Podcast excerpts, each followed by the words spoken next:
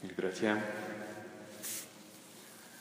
určite našu mysel ani mysel našich veriacich nezamestnáva v posledných hodinách nič viac ako tá zhorčujúc, zhorčujúca sa situácia s koronavírusom. A dnešný deň teda možno, na Slovensku je tým predposledným, v ktorom môžeme sláviť Eucharistiu, teda nie v našom kostole, ale inde, aj spolu s veriacimi u nás tá karanténa už neumožňuje našim farníkom účasť ani na tejto svetej omše.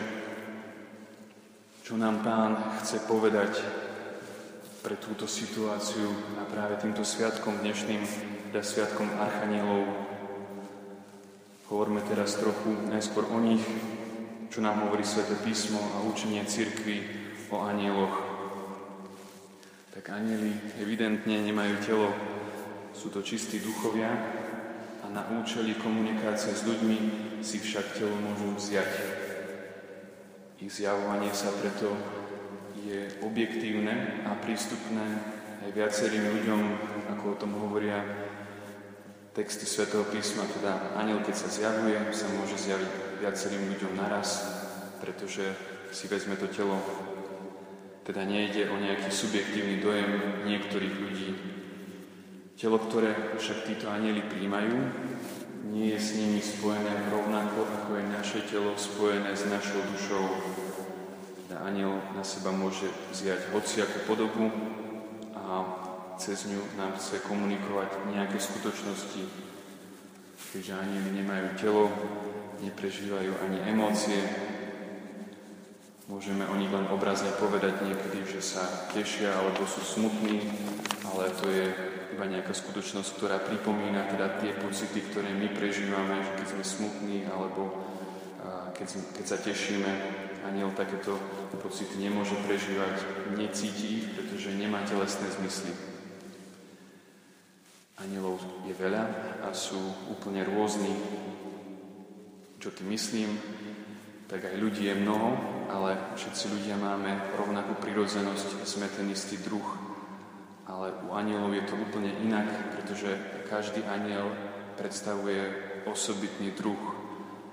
Neexistuje nejaká jedna anielská prirodzenosť, ale prirodzenosť anielov je duchovná. Slovo aniel znamená označenie služby a nie prirodzenosti, ako to hovorí svätý Augustín. Naše slovo aniel pochádza z gréckého angelos, čo znamená posol. Anieli sú, teda aj podľa katechizmu katolíckej cirkvi, celou svojou bytosťou Boží služobníci a poslovia, čo je ich úlohou, tak podobne ako je aj našou úlohou, nás ľudí, majú vzdávať Bohu chválu a plniť Jeho príkazy. Ako je to s existenciou zlých anielov alebo démonov.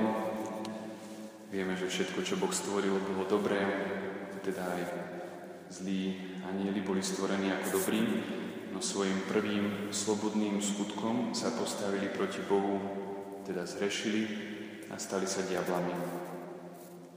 Keďže na rozdiel od ľudí boli stvorení v stave dokonalosti, my sa celým našim pozemským životom k dokonalosti blížime, tak ich voľba, keďže boli dokonalí, ich voľba bola definitívna a neodvolateľná čom spočíval ten ich hriech. Chceli dosiahnuť nadprirodzenú blaženosť, ktorú by aj tak dostali.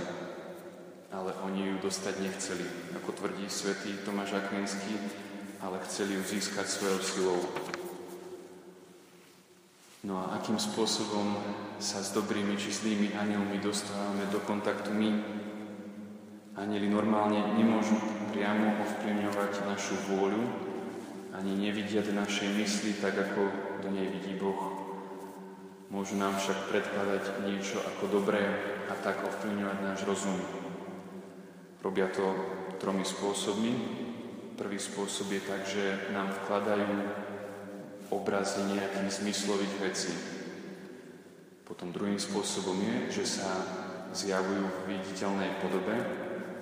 A tretím je to, že ovplyvňujú pohyb tekutín v našom tele, tak tu uvádza svätý Tomáš. Teda asi toľko k anielom. No a vráťme sa teda k našej súčasnej koronovej situácii, čo nám Božia prozreteľnosť týmto sviatkom chce dnes povedať ochrane v našej krehkej situácii, ktorá je spôsobená nielen rôznymi chorobami a nešťastiami, ale ešte viac našim vlastným vnútorným zmetkom, ako aj pokušeniami od druhých ľudí či od démonov, nám Boh posiela svojich anielov, osobitne anielov strážnych, ktorí nás nikdy neopúšťajú a ich služba sa končí až našou smrťou. Nech je nám, milí bratia, teda dnešný sviatok, aj tá spomienka piatok, ktorá bude nasledovať spomienka anielov strážnych, príležitosťou na Božiu oslavu za spoločenstvo a ochranu týchto vzácných duchov a ich zvlášť v týchto dňoch ešte horlivejšie prosme, prosme ich o pomoc.